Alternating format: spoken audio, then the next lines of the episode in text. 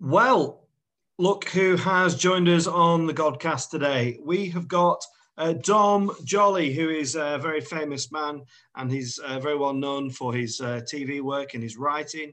Uh, Dom uh, is uh, probably more commonly known as an English comedian, travel writer, known as the star of Trigger Happy TV.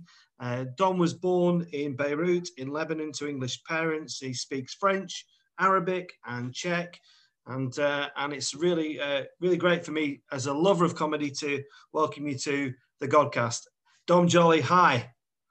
Hello. I didn't think I'd be ever doing a Godcast. I'll be honest with you. no, well, there we are. So, where in the world are we communicating to you from? I am at home in Cheltenham, which just even saying that Cheltenham's a spa town in Gloucestershire that used to be a place where people came back from the colonies to die in, really. Uh, it was God's waiting room, literally. Okay. And uh, when I grew up abroad, my grandmother lived here. So I used to come from all the excitement of civil wars and traveling around the Middle East to this place. And I just think if I ever lived here, I'd kill myself. I couldn't do it. And hello, here I am. uh, but Cheltenham's changed over the years. It's become a lot more hip and it's a beautiful place. Um, yeah. And it's less but it really was a kind of retirement home for the for the English uh, empire, British Empire, really. So what, what took you there? Was it was is it? Well, a sort of convoluted way. When I when when I started doing well on telly, I was living in London, and I thought oh, it was just too much. I wanted to get out of London. I wanted some anonymity, and I looked at the time I was working at the BBC, and I looked on a map and it kind of I thought right if I drove straight out the BBC which is in West London where do I get to? It's about an hour and a half away. And I ended up renting a place near Cirencester which is in the Cotswolds which is a beautiful area. And I kind of thought I'll only do that for six months and we'll just have a, a think. Uh, and actually I ended up I got two dogs within about a, a, day and I knew I was never coming back really. And so mm. I've lived down here for ages. And then because of that my kids started going to school around here. And so really I haven't. I've sort of stayed in the area because our kids are here. I've got my boy's got another two years to go, and then possibly I'll go somewhere else. But right, okay. but I like it. It's nice. It's fair enough. It, it, yeah. That's fair enough. Um, so yeah. um, I have a standard question on, on the Godcast because I'm in Burnley, and uh, I actually know the answer to this, but I'm going to ask it anyway. Have you ever been to Burnley, Dom? I'm not sure I have. you um, have. have I? right. Well, this is terrible because I've, I've just written a new book called Such Miserable Weather, uh, which is a road trip around England. Okay. Uh, but to be honest, I went to so many places last year and just before the, the COVID came down that you'll forgive me if I've forgotten some. Well, I only know that it's because I, because I, I post on online that uh, who I'm interviewing, and somebody said, "Oh yes, I saw Dom Joly. He, he performed in Burnley, uh, and he was very good." Now, I, I, I don't remember that because I think I would have probably come to see you. Let me just check because I have the cancer poster here. this is my uh, this was my poster for my tour, ah. and, half, and all of that was gone because of COVID. I feel terrible because I'm normally very good at places. So when did I do Burnley? What would the name of the place be? Burnley Mechanics, Dom. Oh, so give me more help now because that's not on the tour. Uh, well, it was a few. Did, did, you you did a show before, or was it being completely made up? Did a show ten years ago. Oh right. Well, I, I, do you know what? I don't think I've been to Burnley. Otherwise, I'd know that. Yeah. I really would. I'm not that bad. So yeah. But anyway, this is not a good start. That's all right. That's fine. So yeah. I'm, I'm I'm intrigued to know how uh, how you came from Lebanon to the UK. What was the scenario? What was the circumstances? Well, I mean, weirdly, even though I was I grew up in Lebanon, uh, both my parents were British, English. Although my father's side had been in, in the Middle East since well forever, really, because they were originally uh, British consuls in Smyrna, which is Izmir in in Turkey, Turkey during the Ottoman Empire, and that was when uh, the Ottoman. So it was kind of like Smyrna was almost a bit like a Hong Kong. It was like a sort of free trade zone within the Ottoman right. Empire, and there were foreign merchants living there. And one of my family, the Jolys, were there, and then they moved to Lebanon. It was all sort of, I mean, when when the Ottomans, uh, when the First World War was declared, the Ottomans were obviously allies with the Germans, and some of my family, my great grandfather, my grandfather, I think, were taken prisoners of war by the Ottomans and kept in a Crusader castle on the Turkish-Syrian border while the Armenian Holocaust sort of whirled around them. So it's a pretty exciting thing. And, and actually, when they came out, they were debriefed by the Foreign Office, and I've got an 80-page document, which I hope will be a book soon. At the moment, it's quite a difficult area to travel to. And they sort of ended up in Lebanon, uh, and they set up a, a well, you know, I still don't really know what it is, but it's a it's a shipping agent. I couldn't quite okay. tell you what that is, but it involves in the port and stuff. And so, yeah, so my dad had, had been there and was born there, and then my mum was in the Foreign Office, and we lived above Beirut. But uh, my dad was sent off to boarding school in England when he was seven, as is the British way. And uh, in those days, he'd only go, he, he could only come back in the summer because it took so long. He'd go by boat. I was a bit luckier because I could fly there, but also the war was going on civil war had started, so they sent me off at seven. And so I had this completely schizophrenic life of half my time in this incredibly posh boarding school with current members of the Tory cabinet and Radiohead. And then I'd be back in the holidays, I'd be sitting in a mm. basement being shelled by Syrians and Israelis and Palestinians, pretty much everyone. So it was exciting, but I think it's probably very much affected me. But because you never have another life to compare it with, you don't know how much you know people always go oh how do you think that affects you? Yeah. i don't know. I think, I think, the one thing it always has done is i think i've always felt an outsider. So in lebanon i was always english and here i was always this weird kid that lived in beirut and brought back boxes of shrapnel and so and i spoke different languages and i felt you know i feel very at home in french for instance i'm a different person in french uh, which is quite an interesting thing when you do languages so i think i've always been slightly an outsider and then i was a goth you know, so we're very moody buggers. So I think I've always looked at people. Like, I've loved people watching. That's why I love travel writing. So yeah, yeah. I don't know how answered it really. Got, very no small, we've got very small similarities there. Because I mean, I'm I'm living Burnley and I've been here since I was four, but I was born in London and um, was kind of brought up to kind of understand that I was a Londoner. Do you consider yeah. do you consider yourself uh, English or Lebanese or or what would you say? Oh, I, never considered myself Lebanese because I just wasn't. I mean, we grew up in such mm-hmm. an English family household and watching cricket, and I mean, we were just English. But I definitely didn't feel like England was home. And certainly when I was at school till at least 20, when I went to university, I kind of, you know, Lebanon was still home and England was this place I felt completely comfortable in, but it wasn't home. And then my parents divorced, and I pretty much based in England from then on. So now I've lived more of my life, you know, I've lived 30 of my years. Well, I've lived a lot of my time away from England actually, but I've pretty much home has been England rather than Lebanon for 30 compared, as compared to 20 years. So hmm. I, I feel English now. Yeah. And I've been back to Lebanon recently for a book I did. And it was weird. I felt so at home there, but it was like visiting another, you know, like a foreign country yeah. rather than place I grew up in. Yeah.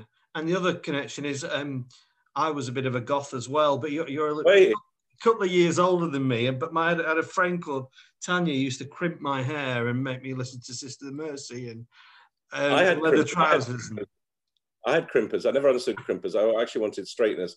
One of the problems with goth for me, I just like black clothing really, and I mm. kind of like the hair.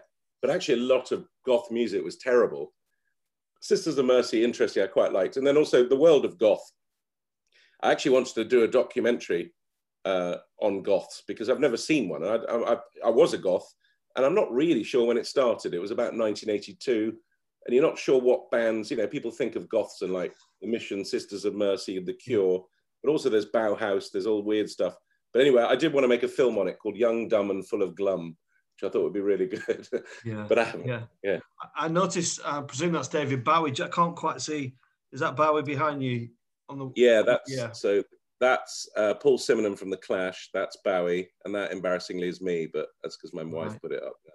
Yeah, so I, uh, I, I, moved on from goth to uh, I've just been a massive Depeche Mode fan, and Dave Gahan you know speaks so highly of Dave Bowie. You know, isn't that odd? I never got into Depeche Mode. I, it's the one band that I kind of I should get into because they are a sort of an obvious roll-on in a way. There's a darkness to them and stuff, mm-hmm. but um, yeah, no, I never did. My, my favorite goth band's Love and Rockets, actually, where they were a spin off of Bauhaus. Um, right. But anyway, I never thought we'd talk about goth. Well, there we are. well, there we are. And um, yeah. so, was there, um, growing up, was there any religious connections in the family? Were, were the family religious in any yeah. way? Well, we weren't religious, but weirdly, because my dad was a kind of stalwart of the of the English community in Lebanon. Weirdly, he was he had quite a lot to do with the English church, the Protestant church that was in St George's Bay. So much so that when, and I was christened there, when the first when the Lebanese civil war started in 1975, all the stained glass windows were removed from their beautiful stained glass windows were removed from the church and taken up to our house above Beirut and buried in a cave, uh, which my dad had made. Right. And they were kept there all the way through. And then there was a sort of ceremony putting it back. And I think my dad was a, a trustee of the church or something. I don't know. So I hate, you know, I wasn't into religion. I wasn't into anything that was organized. And so every Christmas and Easter day was the only time we'd go. And I'd have to wear a tie. And there's pictures of me just sulking really badly. And we'd go down to Beirut and go there. So that was my early religion. And then the second lot was going to school, which was that terrible forced religion where you were sort of told off if you weren't kneeling. And although I really liked the hymns, I loved the hymns. Mm. And the very first school I went to, the Dragon School in Oxford, had it had a dragon book of hymns, but actually at the back it had some very unreligious hymns. Well, maybe they were religious. They had Bob Dylan blowing in the wind, which was amazing to like to be able to sing that. Yeah. And that I used to just long. I mean, I loved Jerusalem and stuff, but a lot of the hymns didn't really do it for me. But we'd had these occasional amazing songs, which some hippie I think had probably put in, thinking this is modern religious stuff. But that was great. Yeah, I interviewed. I don't know if you know a guy called Giles Fraser. He's a he's a writer and a priest. Yeah, yeah. And he and he, you know, I think it, it, yeah, it was him who said that you know the best theologians were the hymn writers. They did have this yeah. ability to connect, uh, you know, and, and move people to tears. It is incredible. I mean, Jerusalem really is. I mean, Jerusalem sort of should be the national anthem. Really, it's such an extraordinary, beautiful, uh, and it, it does sort of fill you with patriotism, and yet it's it's it's a kind of revolutionary tract, you know, going on about satanic mills and stuff. And it, yeah, it's just the whole thing is so powerful. It's amazing. And yeah. just occasionally, I do love, you know, I love music, and it is there is an the thing I love in in church, well, not just churches as well. I went to an incredible Sufi ceremony, which we should talk about at some stage, but it's it's that communal singing feeling is extraordinary. I love that. Well, go on, tell us about that Sufi well, I did a I did a show called Pilgrimage, weirdly, and I walked, uh, which follows pilgrim routes, obviously. Yeah. And the one I did is wasn't really a pilgrimage, but it's called the Sultan's Way, and it was a reverse of where the Ottomans invaded Europe, went up through the Balkans, and got to the gates of Vienna. And so I think the Turks thought it'd be a good idea to flip it round and make it a sort of path of peace towards Constantinople or Istanbul. So I didn't do all of it, but I did it from Belgrade to Istanbul. And when we got to Istanbul, uh, we went to a, so Sufis are, I mean, I'm sure you know this, but Sufis are sort of slightly mystical version of Islam, and they believe in reincarnation. And, and I suppose they're like a beginner's guide to Islam. Like if you, all the great writers mm. who went off to the Middle East and stuff, they'd all fall in love with Sufism because it was a kind of softer and it was very, they're incredibly kind and hospitable. But the one thing Sufis have, and I went to this ceremony in a Sufi, I think it's called a temple, which I, would never seen before, and it was absolutely the most mind blowing. It was like the best gig I'd ever been to. It was incredible. Yeah. All oh, these Sufi, they're all. Oh, did you see it? Yes. They're all dressed. They're all dressed uh, identically around a sort of Sufi priest, and they start rocking. And the idea is they're, they're trying. They chant. They constantly chant and move, and they're trying to bring themselves to a sort of state of exaltation, and, and that supposedly allows them to get closer to the, to their God. And oh, it was it was it was incredible. Like there, there was power like I'd never felt in a room. But weirdly, that's why I feel odd about religion because it was undoubtedly incredibly moving and important for them, and everyone felt great. But I have occasionally felt that same feeling at a really good gig. So you know, whether it was the religious aspect, but I, and they were just the loveliest people and hospitable and fed us and, and, uh, and they were the only slight problems. They were a little bit sexist. They had, uh, you know, women were sort of purred off and stuff, mm. but amazing people. Yeah, I really enjoyed that series. I've watched them. There's been, I think, there's been two or three, hasn't there now? It's been three, I think. They did yeah. the Camino, the first one. Then they did Over the Mountains to Rome, I think. Yeah. And ours was a bit tenuous, to be honest. But I love you know the places we were was so the Balkans are so fascinating.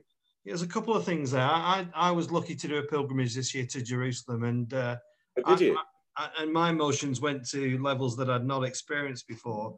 But what? Uh, please don't take this in the wrong way, Dom. But what strikes me about you on that show particularly was uh, your kind of um, willingness for other people to express whatever they wanted to express, uh, uh, whether it was religious or not. And you, and to me, you seem to just take this very comfortable kind of center ground where uh, you you weren't offended by anybody's faith or unoffended by lack of it, and you just seem to enjoy the experience.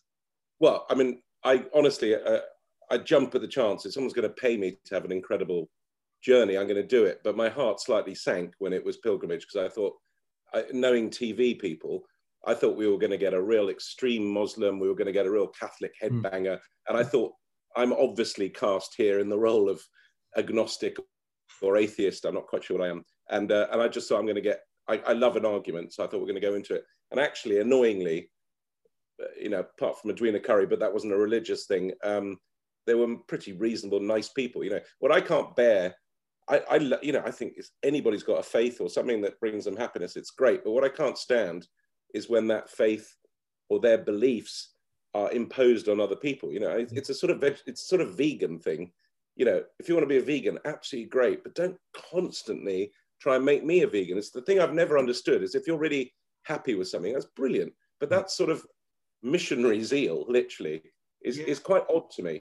I agree. I agree. I mean, uh, people are surprised when I say that I, I would never um, tell somebody they have to believe in Jesus. I just wouldn't do it. I, I, it, well, it wouldn't work, would it? I mean, I spent work. ten years still being forced, and it put it's me not off. How I, it's not how I came to faith, I, and I just wouldn't do that to somebody.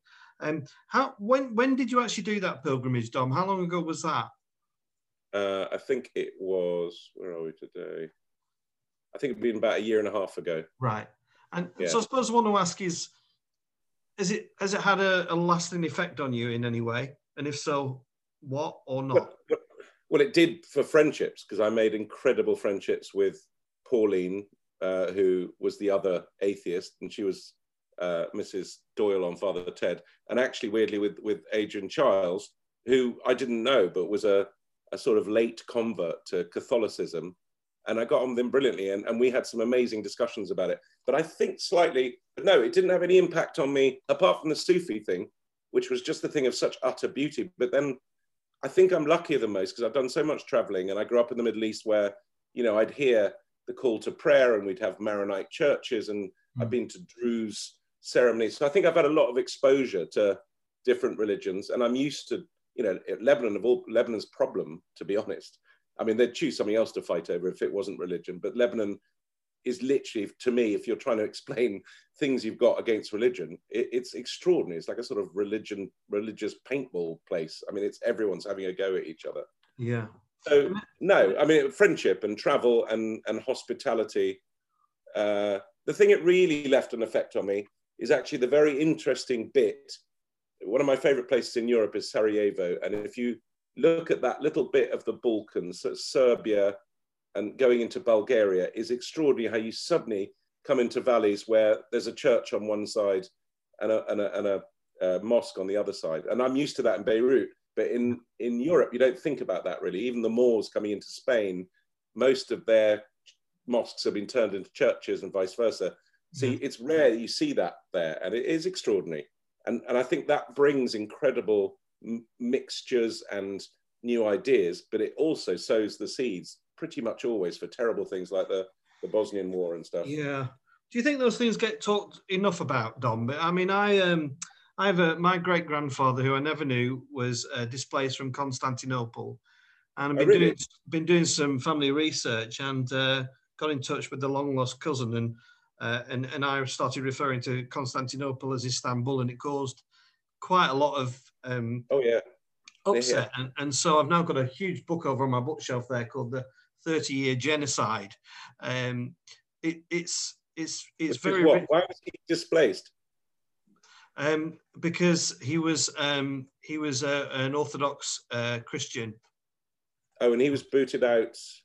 Well, I, I, don't know exactly this, but you know the the the Christian uh, community in Constantinople uh, shrunk and shrunk and shrunk up to and before the Second World War, and it, and I mean I'm I'm learning uh, well, it's very similar to my my relatives that were in Smyrna, and Smyrna was basically Greek.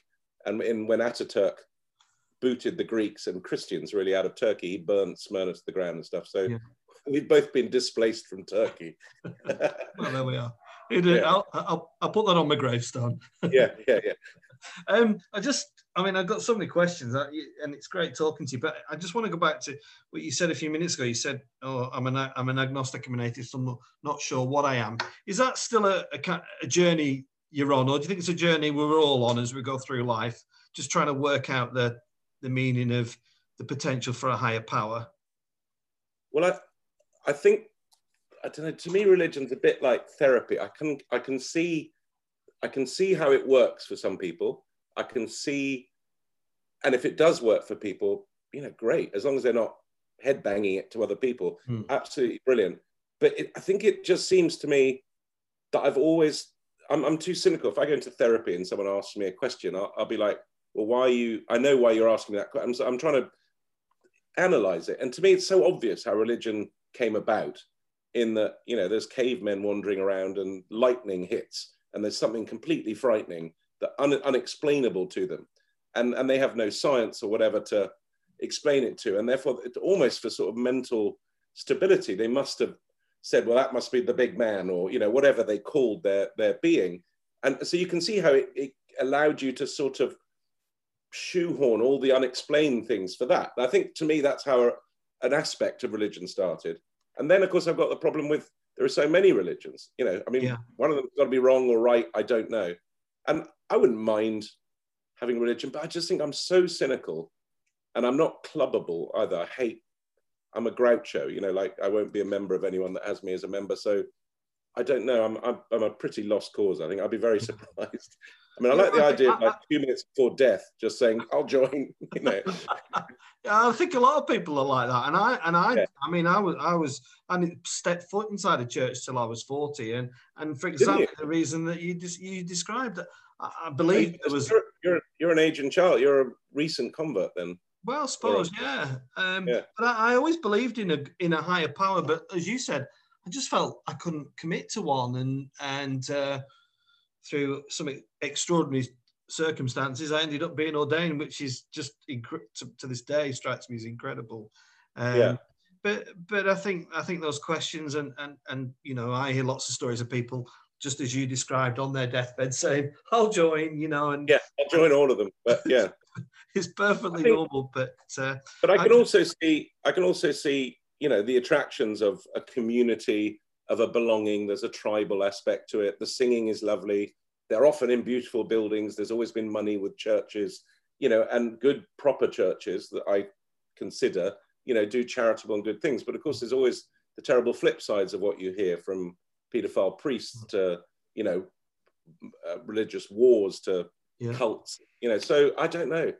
Yeah, no, it's um, it's a tough place to work. It's not the best. I mean, it's a wonderful job, but it, you you know you are fighting those things all the time. And but I would have thought that you're a bit I mean, to me, again, I'd describe as an alcoholic. I think if you're an alcoholic, you know, the, the, the secret is you can't tell an alcoholic to give up. You know, they have to get decide it themselves. So yeah. I would assume you're not you're not wandering around the streets of Burnley with a bell, you know, luring. You're not the Pied Piper bringing people in. So That's people that have come, a day off. yeah. So people that have come to you, like, will already have a sort of interest, won't they? So it's got to yeah. be easier. Yeah. yeah. Yeah, and even uh, something unique about Burnley as well. We do an extraordinary amount of baptisms, but the, these people don't come to church. But they're, they're, they're, there's kind of a you know, I've got to have my kid, but it's it's what we do, you know, and so. Uh, yes, tradition. Yeah. I'm very open-minded to that to that idea. I just want to talk about comedy, Dom, if we can. Uh, this is whizzing by too quick for me because I'm enjoying this very much. But you, uh, you, where did your love of comedy emanate from? Who were your kind of uh, heroes? Well, comic, me becoming a comic was a big surprise. I mean, really, I became one at 28. So I was a late adopter like you to the church. Uh, and really, my heroes when I was a kid, job wise, like growing up in Lebanon, were like foreign correspondents. Robert Fisk, who's just died, was my total hero. Diplomats or spies. I mean, those were the three things that I thought were really exciting. And I've kind of been most of them. I'm, can't tell you if I've been a spy or not, I'd have to shoot you, but I've certainly been a foreign correspondent. Uh, and I was a diplomat in Prague, weirdly, for a year. So I did and I'm the most undiplomatic person ever. So growing up, you know, I went to university and I did uh, I did uh, Arabic and politics, and I was really interested in that. And I, I started working in Westminster as a producer for political stuff. I'm a political anorak. I love that stuff. And it was only by chance that I fell into comedy because I was starting to get bored at ITN and I'd set up people in the background. I was interviewing Paddy Ashdown once and I got some people in the background to turn up as clowns and have a fight. And of course, that got on the news because it was like, look what's happened here. And then they realized that it was me setting them up and I got booted out and I ended up working for a political comedy show that made me think, oh my God, I could, that's the way in. Mm. But growing up, my comedy, you know, my dad had these records of a guy called Shelley Berman, who was a Jewish sort of nightclub comedian who actually ended up on Curb Your Enthusiasm as Larry's dad uh, long time later. And that was my first real thing. He used to play these records and it was just amazing. And then then there's a big jump. I mean, all my real comedy came from weird French things like Lucky Luke, Asterix, Tintin, even all those sort of things. And that gave me a much more surreal mm. type of comedy and a different one from an English one. And I had a nanny, which I don't apologize for, it was my parents. And she was from Shropshire. And, my, and she had the driest sense of humor, like really sarcastic. And I mm. think I got a lot from her.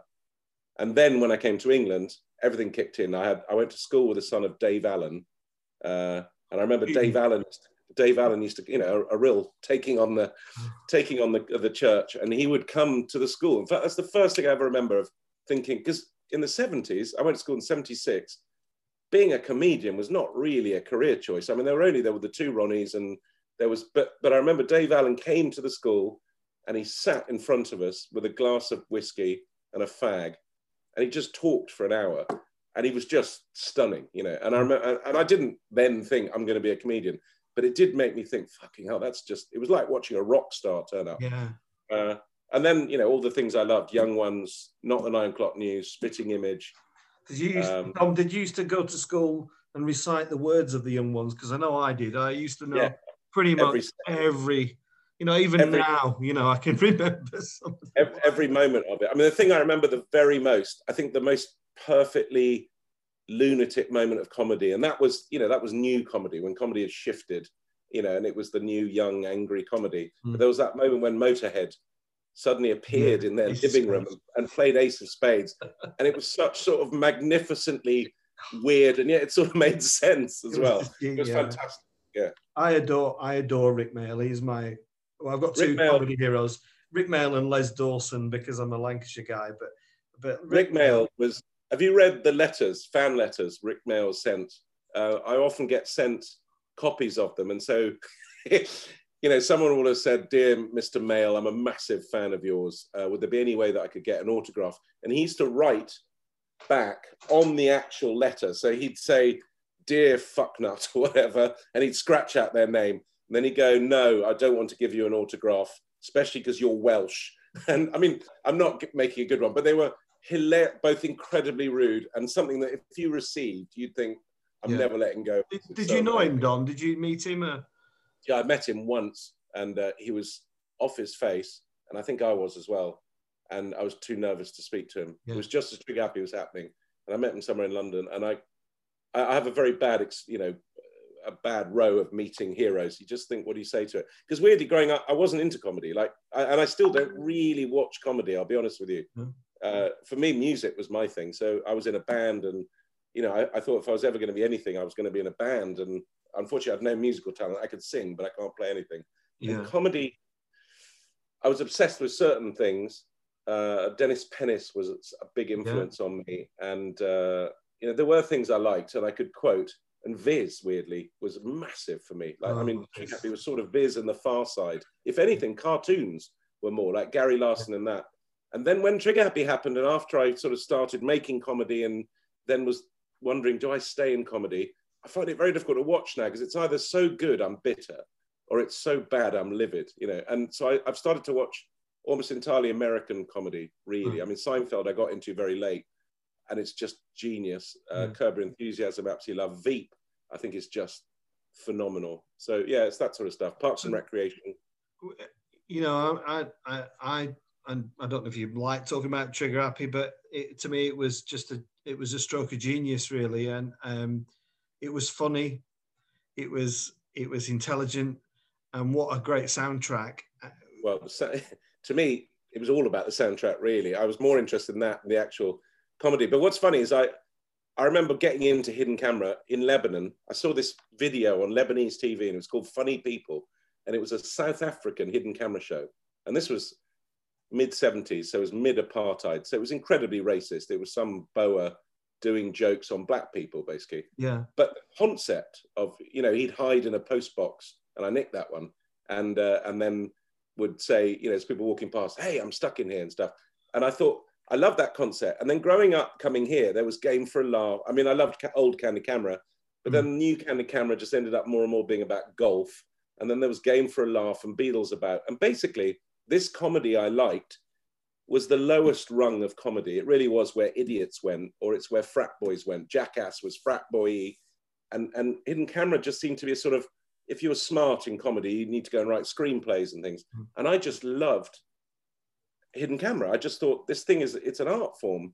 And mm. also, there's the you know people still ask me who wrote Trigger Happy. Well, no one wrote it because I've no idea what's going to happen when I speak to someone. So it's improvised, and that is the real joy. Although my idea of hell is whose line is it anyway, and yeah, being yeah, stuck in. Yeah, you know, so yeah. But but really, Trigger Happy was about me trying to make Sam, who I made, who was the cameraman, laugh. Uh, you know, I'd, I'd come in, I'd have no idea what we are going to do, and I'd walk up to someone, and then I was just thinking, I've got to make Sam laugh. So a lot of the rocking camera in Trigger Happy is Sam laughing. Right, you know, it, right, okay. And then when we'd made all this stuff and we'd filmed and filmed and filmed, and we only could do that because just at that moment in time, it was like punk. You didn't have to go into a recording studio. You could suddenly buy your own camera, which is what we did. Probably the first camera, VX1000, that you could just film your own stuff. So we didn't have to pay these expensive crews. So Sam and I just filmed for a year and learned our craft. And then the real joy was we got in the edit. And, you know, I've just always been obsessed with music and I've got a sad music taste in the sense of it's a goth taste, you know.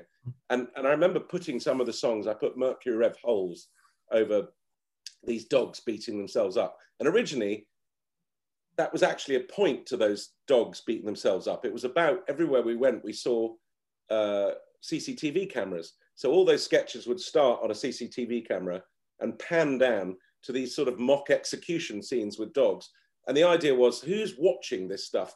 But hmm. then actually, once we got in the edit, we thought, who cares? It's just a weird scene. Yeah. And people are walking past, and I was putting Jacques Brel on and stuff like that. And when we took it into Channel 4, they just went, You can't put that on this. They literally said, It needs to be cartoon music. I was like, Why? Mm. And so I don't know. It, it was kind of it just, it, it was, I I worked every second on it for three years. The two the two series and two shows. It was a work of love. Sam and I, like from the concept to the filming to the edit, it was our baby, and it and and and it was just totally ours.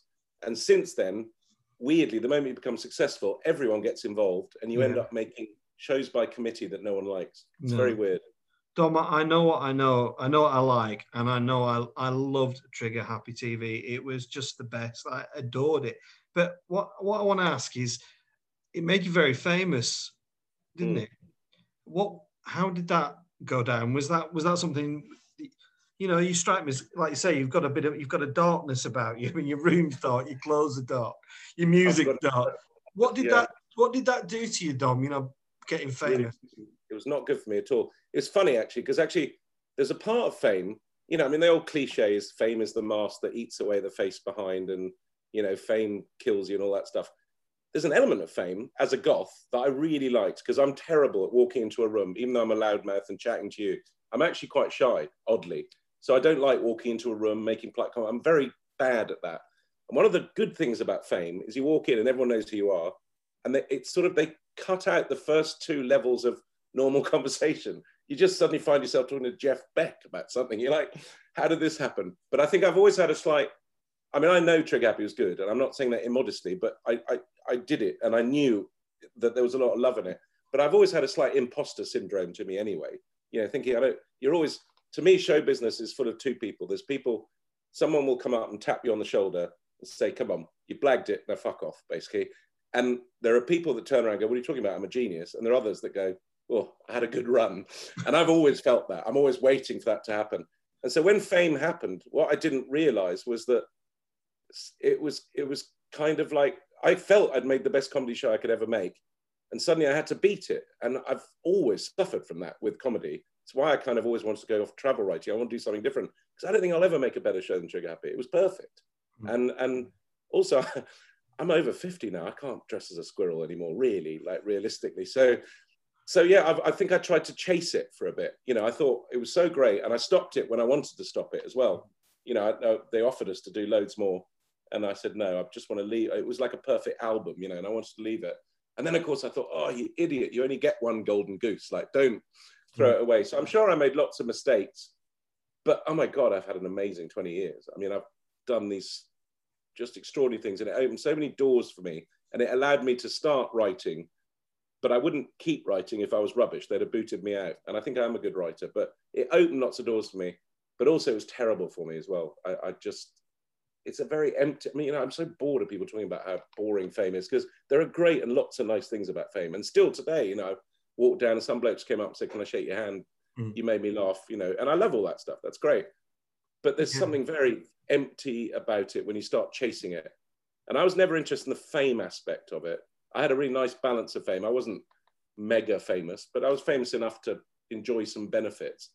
But you're pretty famous, Dom. I've got my teenage girls know who you are, and you know that's. Well, that's, well, that's probably because I did. I'm a celeb, which is even worse. which I did enjoy doing, I have to say. But um, yeah, I don't know. I, you know what? It's a very odd thing, and there's nothing I, I hate more than hearing some twat talk about how empty fame is. So actually, you know what? Fame. I will go with my normal one which is I had very bad time because I had terrible panic attacks and depression. But I probably would have had that if I was an accountant, to be honest. So overall, fame's been brilliant to me. Yeah, yeah. And I mean, I've been talking. Maybe, to, is this where we're getting to?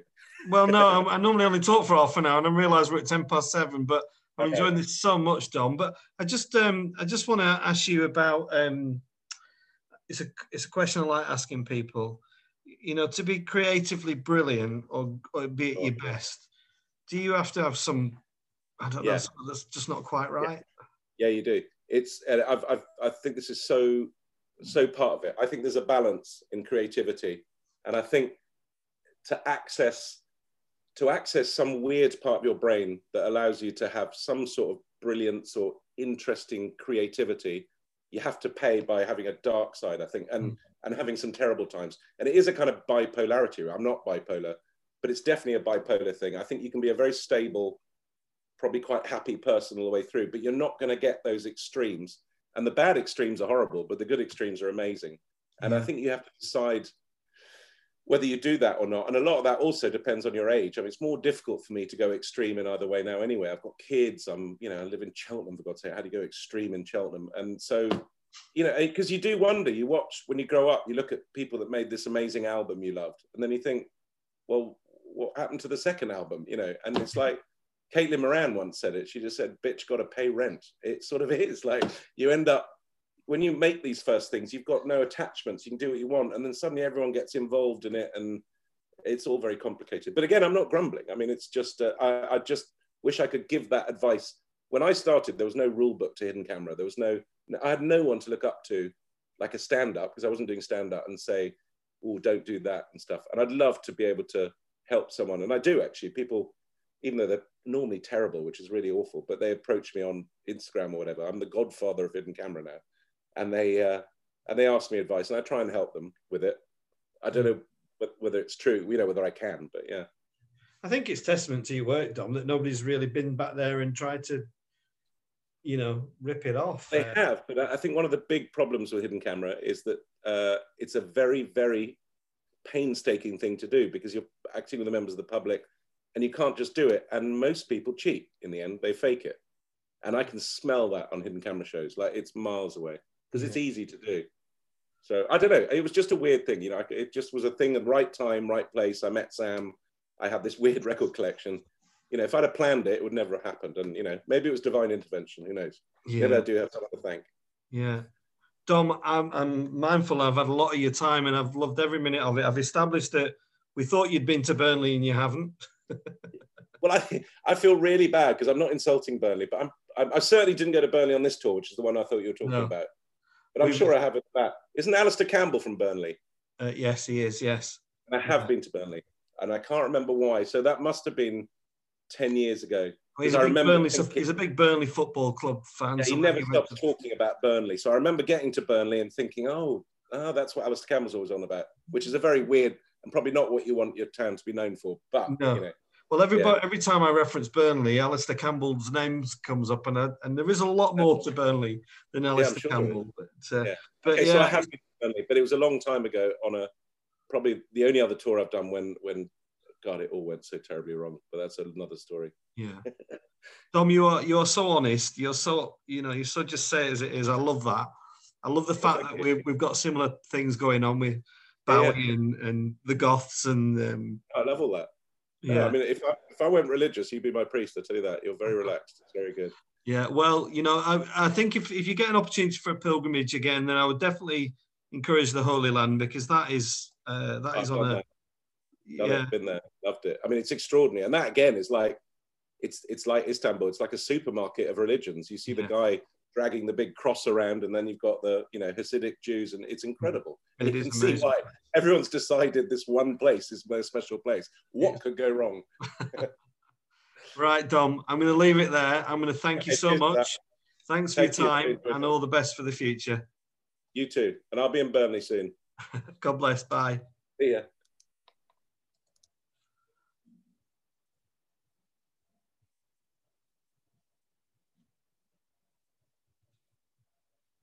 Have you gone, Dom?